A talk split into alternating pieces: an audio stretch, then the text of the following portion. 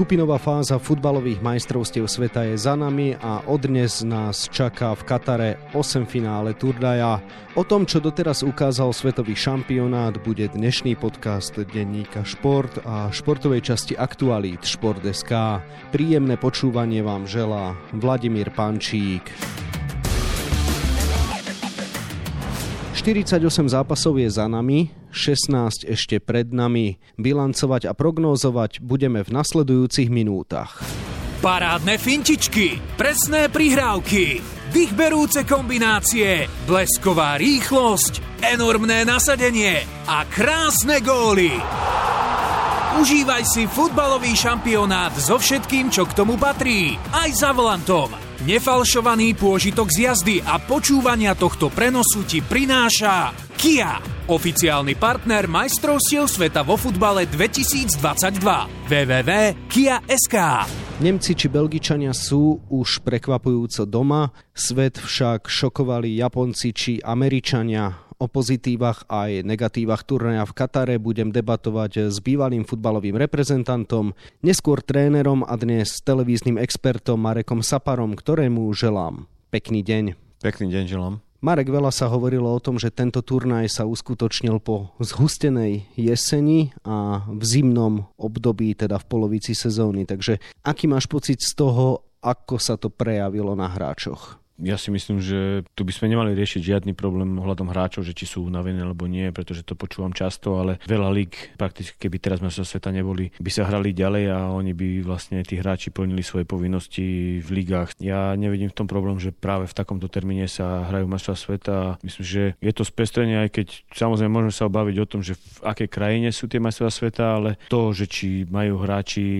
za sebou po jesení toho veľa alebo, alebo nie, nie je podľa mňa otázka dňa dňa. Rozprávajme sa teda o tom, čo turnaj priniesol zo športového pohľadu. Poďme možno najskôr k tým najväčším sklamaniam. Nemecko nepostúpilo zo skupiny v konkurencii Japonska, Španielska a Kostariky. Ty si prognozoval už pred turnajom, že práve na úkor Nemecka by sa mohlo udiať veľké prekvapenie. Teda asi ťa to ani veľmi neprekvapilo. No nie, neprekvapilo ma, pretože Nemecko prechádza v takou fázou obmeny a je tam veľa nových hráčov, možno trošku neznámych hráčov a sú to všetko samozrejme talentovaní hráči, ktorí hrajú v dobrých kluboch, ale na to, aby ste sa presadili na masa sveta, treba trošku viac, treba trošku byť zohratý a samozrejme po dlhej, dlhej dobe, kedy skončil Joachim Lev, pri reprezentácii prišiel nový tener, trošku nové myšlienky, nejaký nový systém, noví hráči a práve z toho som vychádzal, že práve toto Nemecku nemusí sedieť a plus tá ich skupina skupina samozrejme nebola jednoduchá. Možno Japonsko veľa ľudí podceňovalo alebo proste nebralo to vážne, ale vidíme, že o čom je futbal. Proste tí Japonci ako jeden samuraj, každý jeden bojoval, makal vo vysokom tempe. Boli to bežecké výkony, boli to futbalové výkony, sú technicky zdatní a videli sme hneď prvý zápas, že aj keď e,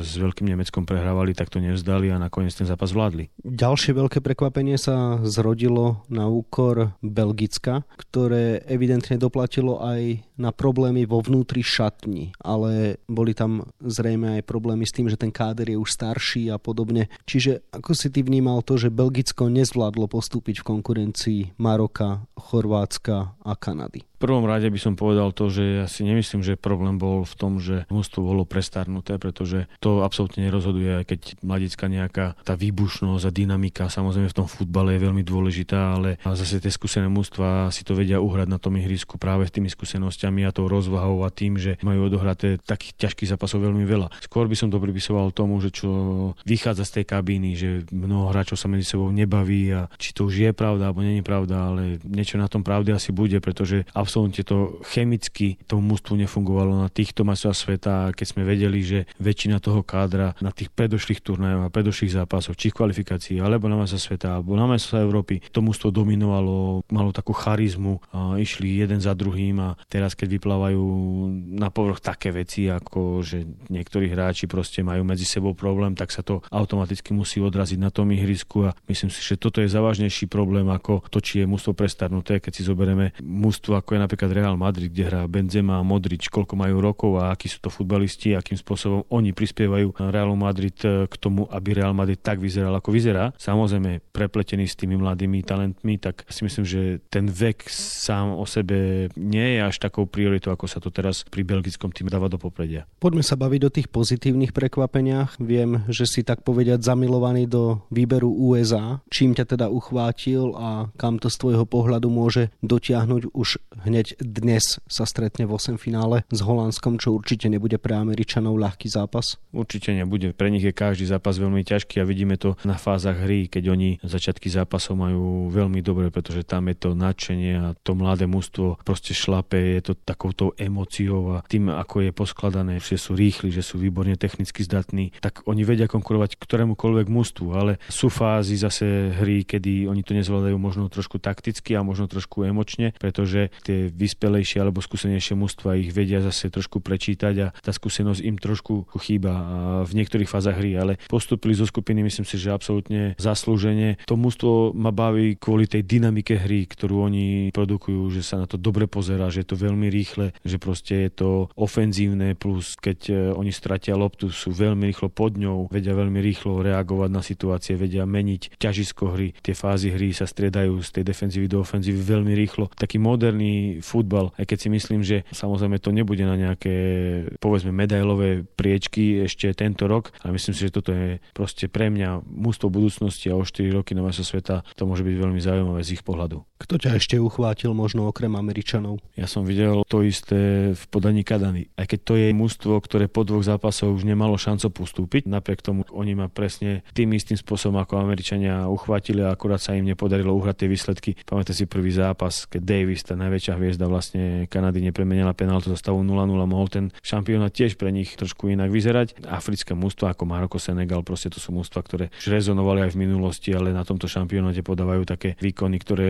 sa mi tiež páčia. Je toho veľa, je toho proste nadmieru. Vidíme, Austrália postupila zo skupiny, ktorú by som ja napríklad konkrétne nepasol za nejakého, nie že favorita skupiny, ale ani vôbec na to, že by mohla z tej skupiny svojej postúpiť. Takže je veľa prekvapenia. Ja si myslím, že to je na jednej strane aj veľmi dobre, že vidíme veľmi zaujímavý šampionát. Práve si pochválil okrem Ameriky a Kanady africké výbery, Austráliu a podobne. Vieme, že zlyhalo Nemecko, že zlyhalo Belgicko. Mohli by sme hovoriť o ďalších tímoch, ako napríklad Wales, ktorý bol najhorší v konkurencii Anglicka, USA a Iránu. Nezačíname naozaj trošku v tej Európe až príliš byť presvedčení o tom, že tu sa hrá ten najlepší futbal? Nedobiehajú nás treba aj azijské krajiny, veď konec koncov Japonsko postúpilo ďalej, Korejská republika postúpila ďalej, ale možno predsa len pomaličkými krôčikmi aj tá Afrika a podobne? Nemyslím si, že tento šampionát by nám mal ukázať nejaké zrkadlo v rámci toho, ako európsky futbal vyzerá. Ten futbal sa neskutočne vyvíja a vidíme, že mnohé krajiny, ktoré nemajú možno až toľko hviezd, príklad e, Južná Korea, ne, že tam proste je ten son, ktorý je takou hlavnou osobnosťou. Možno, že ostatných hráčov ani, ani nepoznáme, ale proste postupili zo svojej skupiny. To isté Maroko, aj keď oni väčšinu tých hráčov majú takých známejších, ale proste ten futbal sa vyvíja, ale tu je dôležité to, že vo futbale sú strašne dôležité emócie a keď vidíme tých hráčov už na sa zahrať za svoju krajinu, už vidíme plakať na predzápasovom rozostavení, už pri tých hymnách, to je tá emócia, ktorá možno, že predtým niektorým chýbala. Možno v čom sme zaspali v Európe je len to, že možno len trošku podceňujeme ten zvyšok sveta. Bereme do úvahy možno mústva z nejakej Južnej Ameriky, či to je Brazília, Argentina, Uruguay, ale ostatných možno sme trošku podcenili a oni oni nám to vrácajú tým, že aj keď tam v tých výberoch není veľa svetových hviezd nám známych, tak proste oni keď sa stretnú, tak tie mnohé mústva vedia vytvoriť taký kolektív a takú partiu, že sa nepodajú len tak jednoducho a možno, že aj tých kvalitatívne lepšie mústva a jednotlivcov vedia poraziť, čo myslím si, že toto práve dokumentuje tento šampionát. Ty osobne si pred šampionátom povedal, že pre teba je najväčší favorit Argentína, ktorá by to z Messi mohla dotiahnuť veľmi ďaleko. Stále si stojíš za týmto tvrdením, alebo dnes už cítiš, že za zlatom smeruje niekto iný? Poviem pravdu, že po prvých dvoch zápasoch v skupine som začal o tom pochybovať, zvlášť po prvom samozrejme so Saudskou Arábiou, keď Argentína prehrala, ale tretí zápas v skupine mi vlastne potvrdil to, že prečo som to povedal a prečo si to stále myslím, že tá Argentína môže byť tým takým turnajovým mústvom postupne zlepšovať tie svoje individuálne výkony a ten tímový výkon. Z taktického hľadiska si myslím, že oni nie sú až tak silní, že to viac menej o tých individualitách a respektíve o tom, že čo vymyslí možno Messi, Di Maria, Lautaro Martinez, či budú vedieť sa presadiť v tých golových šancach, ktoré si oni vlastne v každom zápase vytvoria. Ale v konečnom dôsledku si myslím, že ten e, väčšina tých hráčov sú pokope už dlho a to môže mať také veľké plus pre nich vyraďovacej časti, že oni môžu sa zomknúť e, takým spôsobom, že tie individuálne výkony budú dôležité, ale dôležitejšie bude to, že oni ako mústvo, ako kolektív vyzerajú na tom ihrisku veľmi kompaktne a to pri turnajovom systéme je veľmi dôležité. Mimochodom hovoril som o tom, že či Európu nedobieha svet, ale rovnakú otázku môžeme položiť v súvislosti s Južnou Amerikou a tam to vyzerá možno ešte vypuklejšie. Ekvádor nepostúpil z jednej z tých ľahších skupín, kde bol v prvom koši domáci Katar. Argentína prehrala so Saudskou Arábiou, Brazília prehrala s Kamerunom, No a Uruguay ani len nepostúpil zo skupiny. Takže ako vnímaš výsledky juhoameričanov v Katare? Keď si zoberieme tie výsledky, tak myslím si, že čo sa týka Brazílie napríklad, tak to isté by sme mohli povedať o Francúzsku, európskom, že ten posledný zápas sa dosť zmenila tá zostava, že to nebola tá najsilnejšia zostava už im proste viac menej o nič nešlo. Čo sa týka Argentíny, tak tam prišlo jasnému podceneniu zostavu 1-0,